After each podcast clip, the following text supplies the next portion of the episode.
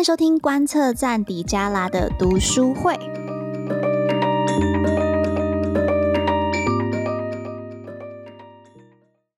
OK，我们今天呢要来分享的一本书是由时报出版。出版的叫做《从苦力贸易到排华》这本书。那从我们上一次介绍书到这一次，也有段时间了。那不知道最近大家有读些什么书，又有什么推荐，希望我们一起来讨论的。OK，那今天这本书呢，它在讲的东西比较是属于就是华人在美国的这个奋斗历史，还有可能受到排华或是受到歧视的这段历史。我们过去有可能会邀请作者啊，或者是邀请出版社的编辑来聊书，但我今天呢邀请的是我们的观测站的成员。那如果大家有在听我们的观测站底加拉的话，应该对我们今天的一起来讨论的伙伴不会到太陌生。那就是有时候会来我们这边一起来聊聊天的 Ting，Ting 要跟大家说声嗨吗？Hello，我是 Ting，大家好。OK，好，那为什么要邀请到 Ting 呢？因为 Ting 算是我在我们观测站里面呢，在美国待最久的。Ting 你是从十岁就去美国，对不对？对，所以我中文其实没有非常非常的好。我觉得蛮虎烂的这句话，OK，但是没有关系，就是哦，我们我跟 t 很熟了，所以就可以这样呛他。呃，那。我们今天邀请 Ting 也是因为，我觉得 Ting 呢，他算是在观察华人或是华人社群，因为毕竟也在美国比较久一点，所以而且他也很积极的参与很多华人社群的一些活动，对，或是台湾人社群的活动，所以我觉得今天是很适合来跟 Ting 讨论这本书。好，我先介绍一下这本书。那这本书我在讲的是它的书名叫做《从苦力贸易到排华》，它的英文叫做《The Chinese Question》。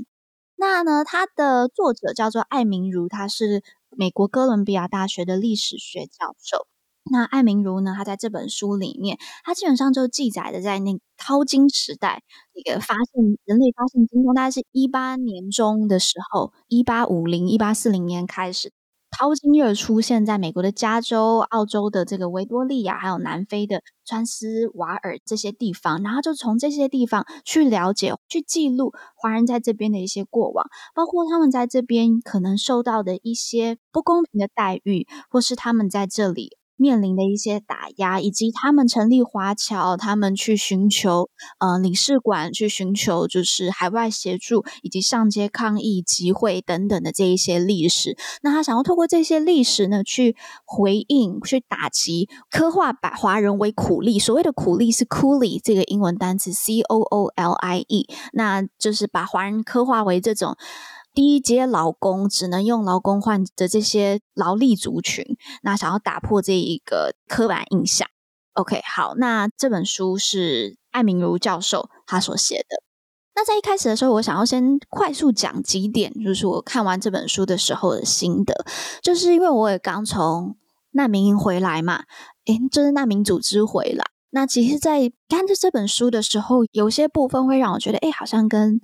我在那边观察到的一些现象有点像，例如就是说，大家就是到其他地方离乡背井，其实都是希望寻找一个更好的机会而离开的。那他们在新社会当中，常常也会有个心态，就是说，我不想要去惹事，就会自动的把自己好像放在第一个位阶，觉得我是有求于人的，那我就先安静，不要闹。那这是我在看这本书的时候特别，因为有可能过去在。难民营的经验让我会特别的有的感受。OK，好，那还有一点是我在看这本书的时候，我马上就被他的书封的其中一个标题给吸引到了，他就说外来身份有什么不对？好，我想因为 Ting 一直都还没有讲话，我一开始都有点霸占整个整个 录音空间。那听要不要讲一下？你觉得对于外来身份有什么不对？对于这句话，你有什么想法吗？嗯。其实我觉得我们要讲这个事，就是华人在美国的这样的一段历史，其实让我想到跟台湾所谓的外籍劳工，其实基本上是同一样一件事情。就是那个时候，美国因为它扩展到西部非常，就是它西部的这一大块领领土，它就是突然变成美国的领土之后，它需要有人去开发。那那时候就等于是引进了很多的外籍劳工。嗯，对，那外籍劳工我们。大致上的就是我们想的就是比较富有的国家，他去比较贫穷的国家，然后用他们那边的人力把它移进本国，然后就是有点像是这种利用他们，不用给他们本国人的待遇。简单讲就是比较可以剥削他们。嗯嗯，嗯，那个时候华人，如果我这认知没有错的话，是比较多就是中国沿海南岸，就是广东，对对对对，对，就是讲粤语的这些族群，那就等于是他们是美国的外籍劳工。那跟现在我们可能台湾、东南亚，或者是你做说在中东，他们可能或者是东南亚引进非洲的这些这样子的一个，其实是一样的一件事情。嗯嗯嗯，就是劳工劳力的输出嘛。对，当然我自己个人的经验的话，我不是，呃，我有点算是有点像是家里送来求学的，所以跟你不是送来当劳工的，对，不是送来当劳工的。不过这个这个就有点意思，因为那个时候像说你当移民的时候，你可能在本国，你可能像说我自己的家人，像我爸他是 computer engineer，他是电脑工程师，嗯、那我妈她读经济系，呃，算是白领阶级。嗯，那来到美国之后呢，他还是要做，其实还蛮辛苦的工作，去素食店打工啊，或者是嗯，那这个东西其实你问美国任何的有移民经验的人，基本上都是这个样子，嗯嗯嗯嗯，正常的的一个现象现象，嗯，对。哎，好，那既然 Tim 提到这部分，我觉得我们就来就进到我们的讨论的部分好了。那我们接下来有设计几个题目。我会跟 Tim 来讨论一下，也时不时会带到一下这本书里面的内容。好，那第一个问题，我是想要问 Tim 的一件事情是，呃，你小时候有没有，就是刚来美国的时候，有没有被要求或被教育要如何不被歧视？其实没有诶、欸，刚来美国的时候，哦，你没有？我总觉得刚来美国的时候，我的那时候的印象就是好像是被歧视是理所当然的事，所以你就不要太在意这样子。你是这样被教的吗？就是有有人父母、嗯、也好像也没有人这样讲，好像也没有人这样讲。可是就是整个环境会让你有那样子的感觉，因为毕竟你是刚来的，right？所以我还会觉得说我是我是外国人。那人家对待本国人跟对待外国人不一样，嗯、就是我不会觉得那个有什么奇怪的。奇怪，对。OK，我其实蛮认同这个点的，嗯、因为其实我们在，我现在现在要讲回这那个难民的经验的，因为其实我们在难民营的时候，我去的时候有跟一个很有经验，就是在难民。工作很有经验的一个姐姐聊过天，她就有提到，就是说，如果难民做了一件不符合当地文化，就是不符合他之后要去到这个国家的文化的事情，你一定要跟他讲，因为你是外来人。如果你进到这个地方的话，你不要尊重这里原本的在这边的住民。那你不是说你要什么什么放弃自尊啊，还是什么的？你是可以就是有理有据的要的，但你也要去尊重当地的社会，去学习当地的社会，认识当地的社会。又有点回到刚才就是书封的那一句话，就是说外来身份有什么不对？我的角度，而且尤其从难民营回来之后，我的角度会是没有不对，但是呃，你不能永远都把自己当外人，然后就不去融入，你要去学着去尊重原就是这里的社会。嗯，你说外来身份有什么不对的话？就是说，我们如果现在以以心比心，我们现在就是说，如果是拿台湾的外籍劳工的现象，或者说外籍劳工来看的话，嗯、他的外来这个身份，他一定是有理由，他才会，对，他才会来你的国家，不管他是来求学，或者说他是精英外派、公司外派，像我们现在很多台湾人过去 Arizona，right，去 Arizona TSMC，、嗯、那个也算是外籍劳工的一种，right。Yeah. 或者说他是难民，或者他逃难，或者说他想要就是寻找更好的生活。你一个人你要去移民到外国是非常 非常非常困难的事情。嗯，他可能度过千辛万苦来到你的这个国家。嗯，可是我们现在的国家的概念就是我们有所谓的国人，然后所谓的外国人。嗯，总不能说对待所有全世界的人的待遇是一模一样的，不然的话，嗯、就是他这个国界跟这个国家就没有意义了。意义了，对。所以这样你要怎么去拿捏？就是说，本国跟外国之间、这个，本国跟外国之间，对。那我们希望外国人来，当然我们有一些理由，就是我们希望外国人来帮我们，不管他是来帮我们提升经济发。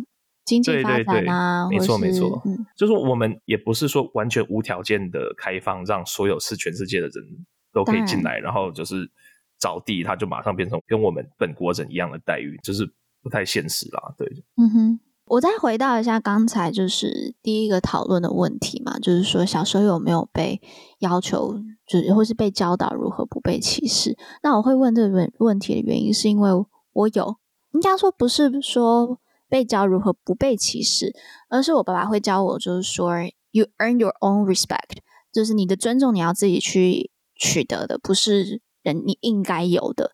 然后例如说我小时候如果驼背。就会被我爸说挺好，不要人家瞧不起你。然后我只要嗯吃饭有可能是一口就完的话，我也会被念。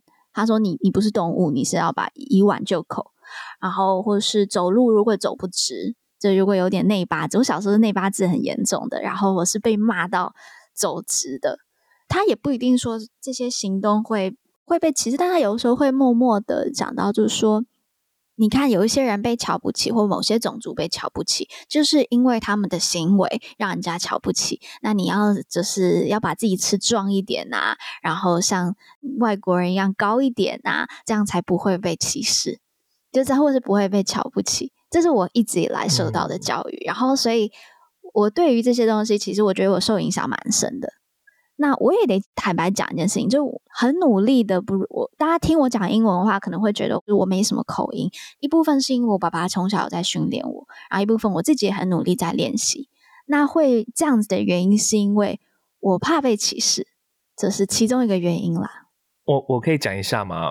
就是我刚才讲说我中文不是很好，其实我也很努力在练习。OK，因为我不想要说我回台湾之后。人家说哦，你看你都不会讲中文，然后不会讲台语或什么的。但我觉得这两个是不一样的，因为我们看外国人会觉得外国人好像高我们一等，但台湾人看到你从美国回来的，然后大家也会就会觉得你是那个高人一等的啊。嗯，好，不过不管怎么样，我这个让我想起就是被要求如何不被歧视。其实跟这个有关的经验，我还可以讲一个故事，就是。我在高中的时候，为了申请一个奖学金，然后他好像是就是有点像鼓励亚裔少数民族的那种那种奖学金。那他的、嗯、你就要写一篇作文嘛，那作文就是说如何不被歧视这样子。哦，哇，Yeah，I know。然后呢，然后那个时候，呃，我来美国要大概七八年而已吧。然后，基本上我那时候的作文的意思就是说。与其去争取你的权利，就是说去抗议啊，或抗争，或上街或什么的，你就好好的做好自己的本分，然后你就是你用你的成就，就是你用你的成就去说服别人。嗯嗯嗯。呃，那后来我就是长大，就是出社会之后，我才发现其实事情没有那么的简单。嗯，我们先先先讲明，就是 I don't think anybody should be discriminated, right？就是我我觉得。任何人都不应该被歧视，这个是最基本的点。问题就是说，歧视这个东西，我又觉得它其实是人性的一部分。呃，就算我啦，就算我自己的成就再高，并不代表说人家不会歧视你。第二，就是你的成就，你可以高到什么样的地步，这个东西本身就跟歧视有关。什么意思？就是说我今天如果要进入很好的公司。哦，我懂你是不是就是说，好，假设一个白人他当到主管阶级啊，OK，就是 regional 的立场就已经会大家都觉得很厉害，但是作为一个华人，有可能要达到不是啊、呃、national 是这个意思吗？呃，我要讲的点就是说我今天要做到 national 可能可以，可是如果我要当上这家公司的 CEO 的话，还是比其他白人会有点难度。嗯哼，嗯哼，就是这样子。Yeah。我其实，在看这本书的时候，有一部分让我自己比较惊讶。就像刚才 Ting 提到的，我觉得他提到很重要的一点，就是说我过去的教导也好像会是说，你要去证明你自己的能力，你证明好了，你就不会被歧视了。但是在看这本书的时候，其实也会发现，其实好像一开始大家是这样想的，但发现有很多超级高，已经做到一定程度的商会的老板，或是。公司的老板持续的是被歧视，之后大家才开始学着 OK，那我是要去组织，我需要去学会去抗议，学会去帮自己去发声。那在发声的这段过程当中，你会看到也有一些白人，然后或是其他的种族的人会来声援，但是也还是持续会有一些反抗的行动。那我觉得这个是一直到现在都还持续正在发酵当中的。对，而且我觉得，甚至有时候就讲牙医好了，就是成就越高，也会有一种声音出来，就是你凭什么当 CEO？你不过是个外国人，或者是你不是我们的人，有吗？对，就是我觉得以台湾的角度来看，好了，今天如果一个东南亚的外籍劳工，他可能进家一家公司，他可能是当清洁工，其实他很努力，然后他的才能就被看见，然后他一一路一路当上这家公司的总裁。嗯，OK，你不觉得社会上会有一些声音说，凭什么外籍劳工可以当总裁吗？会有这样的声音吗？我觉得会有诶、欸，因为我觉得现在在美国的，让我的感受比较会是，因为你可以看到现在华裔。常有人会说是什么模范移民嘛？因为我们就是呃，有可能薪水是比较高的，然后或是印度裔，你也可以看到，就是很多 CEO 都是他们在当的，就是大科技公司的 CEO。我觉得好像不是会说这些人凭什么当上去，而是比较会是说把我们的工作给抢走，这是我比较常会听到的声音。嗯，因为我觉得是一样的事情。凭什么你外国人可以当我们本来是我们要当的东西？我觉得他的那个思维是一样的哦。一样，OK，我这点跟 Tim 有可能没有到完全的同意，因为我会觉得他没有觉得我们不值得。我自己常常在跟白人或是其他种族同学在相处的时候，他确实觉得我比较聪明，他会觉得确实觉得我背的东西比较多，但他没有觉得就是我凭什么，而是他会觉得就是抢走。这个要怎么讲呢？就是说，当上 CEO 或者说当上社会的这些精英，或者说这些比较领导阶级的这种，他还是有一点阶级意识，甚至有一点就是说，嗯嗯、你们移民，你们外国人，你们要来做基本的低阶的事情，OK，你们是来帮我们本国人的。这个 OK，哦，我懂你意思。嗯，对。那可是如果你今天要变成我们上面的人，你们今天要变成说你是做决策，为这个社会做决策的人，嗯、这个。很多人他们就心态就不太平衡。嗯嗯，那刚才听也提到一点，我想就是从这边接下来到我们的下一题哦，就是听有提到，就是也好像大家会觉得你们外来的人，如果从这本书来聊的话，好像就就先说到华人好，你们就是一个苦力的劳动阶层，就你们不要爬上去。那我觉得。确实，像提到华人的时候，大家都会有这种苦力，就是劳动阶层的这个刻板印象。我想先问 Tim 你，你怎么看待这样子的苦力的刻板印象？我觉得，就是说，第一，它是一个刻板印象本身，就是因为我如果是遇到什么人，那他在完全不了解我、完全不认识我的情况下，就因为我的长相或因为我的种族而做出一些贴标签。呃贴标签，对，那我当然会觉得很不舒服。嗯、而且第二是这些标签，苦力这种标签，它是一个很负面的东西，嗯、等于就是说我是比奴隶高一点点而已，就是我来我是来服务你的 yeah, yeah.，right？那这样子会让我觉得很不舒服。嗯，对，嗯、就是这样子。其实我一开始我也会觉得华人确实就是。苦力代表，那我就其我自己去了一趟那个希腊，然后跟希腊人一起工作的时候，我就瞬间觉得这个刻板印象是真的。人家十一点才开始工作，然后会花很多时间，然后去享受美酒啊，他们的那种 philosophy。就我光跟这些计程车司机在聊天的时候，他就会说，就是要 enjoy life 啊，就会有这种讲法。对，但是常常我跟台湾的计程车司机在聊天的时候，他就会说啊，我们就过日子啊，我们就是市井小民，就过努过日子，努力挣钱。就我自己的感受会是，华人的整个社会文化，我个人认为，就是是真的是比较推向就是勤劳，多么的推崇勤劳这件事情。从我们国小开始，就是说我们要勤劳努力，但是在希腊，我感我是没有 感觉到这件事情啦。那。所以在这样的情况下，我觉得其实这个刻板印象，我不会觉得它是一个错误的东西。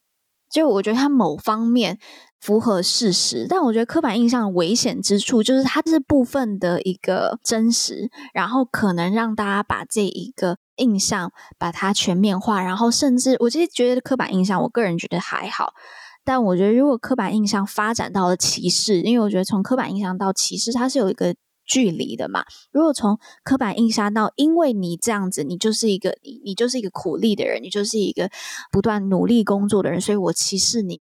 因为在这本书里面，他就有提到，就是说有一些法案啊，然后或者是排华的一些论述，他们会觉得华人就是一辈子没有救，他们就是这样子的，他们不可能改变他们的生活模式。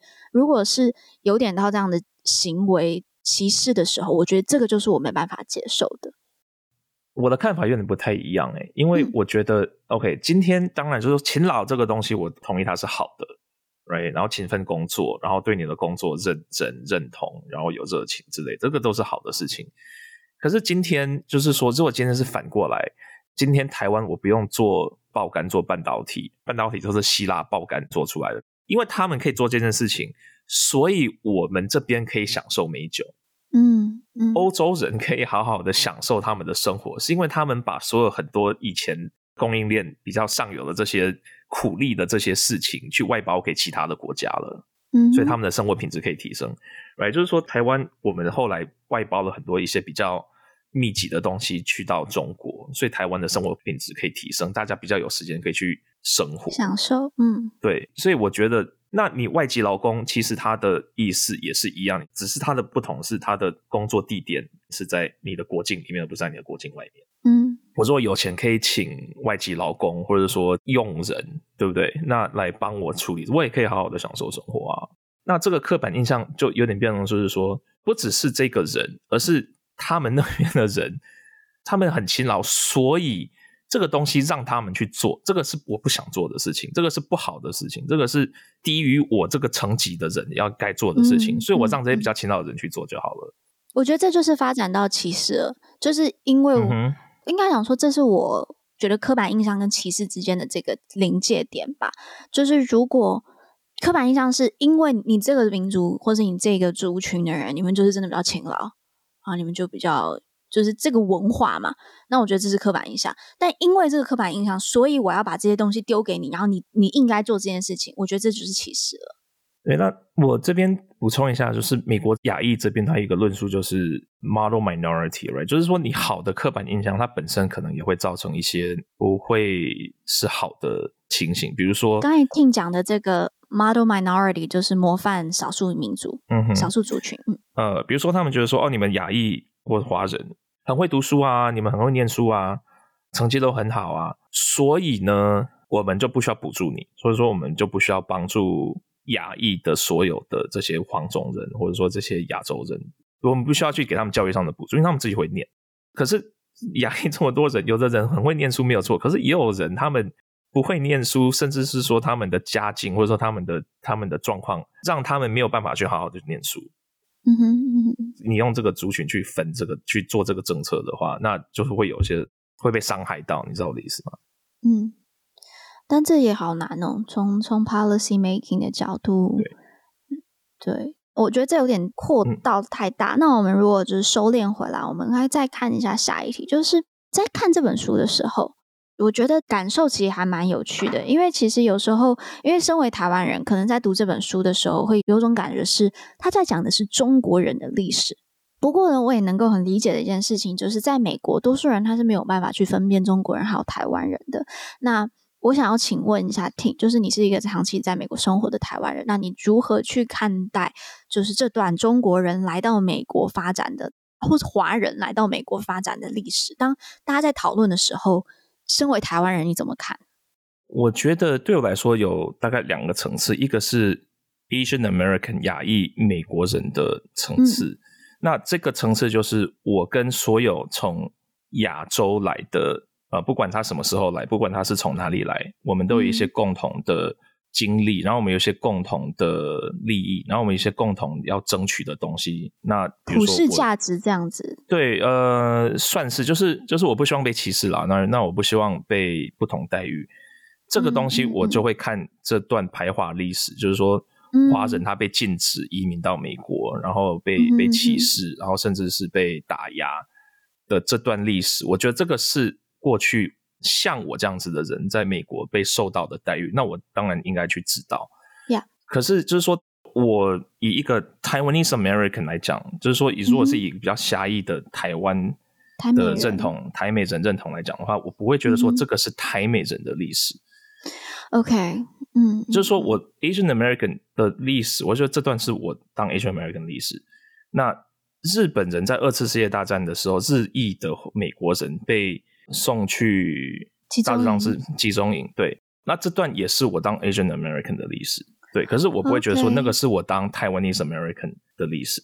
OK，、嗯、我觉得这还蛮有趣的。所以等于是你的脑袋里面会有两个我认同，这不能说两个认同，一个更大的一个认同，跟一个比较狭义的一个认同。那不是说你不会去注重这一个，比如说苦力贸易、排华这些议题，你会去注重。但是当讲到 Taiwanese American 认同的时候，这个东西并不会是在 center，这个东西这些议题并不会是。Taiwanese American 历史的一部分，没有错。嗯，OK，那那我我这个蛮有趣的。那我想要继续延续我们上一题，因为我在英国的时候，我去了一个也很推荐大家去，是在伦敦的一个叫做帝国博物馆。那它其实就是有它总共有四层楼，然后一层楼是在讲一战，一层楼是在讲二战，一层楼是在讲那个 Holocaust 的东西。那我忘了是好像在二战的的那一层楼的时候，我就看到一个很有趣的一个期刊，一个展览物品。它上面的是一个期刊，在教导大家说，你要怎么分辨华人跟日本人，不要把我跟日本人就是搞混了。就刚才 Ting 也有提到，就是说整个 Asian American 嘛，那其实，在 Asian American 这个亚裔美国人的群体里面，它还有包含很多亚洲超大，就是但它就把我们大家都框在一起。那尤其有可能就是华人、日本人、韩国人，我们的对外国人来讲比较难分辨，所以会有就是当时会有这样的期刊分出来，就说你要怎么去分辨华人跟日本人。那其实最近好像也有类似的声音，就是尤其是台湾社群有出现一些声音，是要教导美国人说你要怎么去分辨台湾人跟中国人。很好奇 t 你在美国有有看到类似的内容吗？有，我是有听过。有人这样子算是私底下提议啦，或者说大家在闲聊的时候就说：“对啊，你看，就是中国啊，可是我们是台湾啊，台湾不是中国啊，所以我们 OK 啊，或者说我们要让美国人知道怎么分辨，然后他们不爽的是中国，而不是台湾这样子。”你你怎么看这样子这样子的一些论述？我是不认同这样子的做法啦，就是说 OK，他的动机我、嗯、我可以理解，可是我觉得。第一就是这个东西本来就很难，你要去要求人家分辨中国人跟台湾人，那我们自己有没有办法分辨阿拉伯人、沙乌地阿拉伯跟约旦？我不行，或者说我我觉得完全跟伊拉克。第一，你要去知道这些国家是不一样的国家，嗯、然后你要知道说哪一个是美国的盟友，哪一个是美美国的 美国现在在就是在抗争的对象，你要你要去分辨，你要去记得这些事情哦。嗯嗯我觉得最好的那个例案例就是，你能分辨得出来俄罗斯人跟乌克兰人吗？我是分不出来。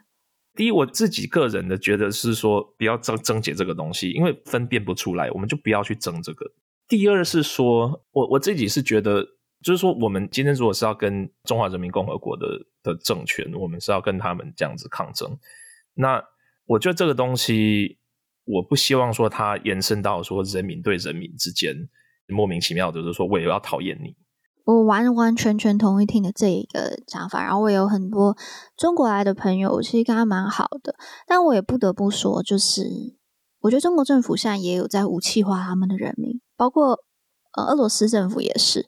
他透过这些洗脑，透过这些的 propaganda，然后去影响他们人民的一些行为。那他们这些行为，可能真的会造成两边的人民更高的一些。隔阂，我其实不知道怎么去面对，因为坦白说，在台湾跟中国的这个 tension 越来越高之后，我有几位的中国朋友我没有再跟他联络了。我我觉得这件事情是是，我我也很想要听，就是我们的观众，如果你有类似的情况，你是怎么看？但是我觉得这边有点讲远了，我们再把它绕回来，我们这本书上面，我们这本书还是在讲的，就是嗯、华人在美国的在。淘金时代的这些奋斗，然后这本书的作者希望透过把这些奋斗的历史把它记载下来。我觉得这个作者他更是从一个大的这个框架去看，就是如果是说像刚才听讲的 Asian American 的这一个框架，跟再小一点的 Taiwanese American，那我觉得刚才听讲到这是两层嘛，那我觉得或许我们可以拆成三层。第一个更大的是 Asian American，在中间一点是 Chinese American，因为他是讲是华人，那。Chinese American 下面还有一个 Taiwanese American。那我觉得这本书它在讲的层次就是 Chinese American 的这段历史。好，那我们现在进入到节目的尾声，那我想要再再一次回到这本书的重点，就是这本书它是由呃哥伦比亚大学的历史教授艾明儒他所撰写的。那他就是透过去记载这一些淘金时期的这些华人在各个地方他们所受到的这一些。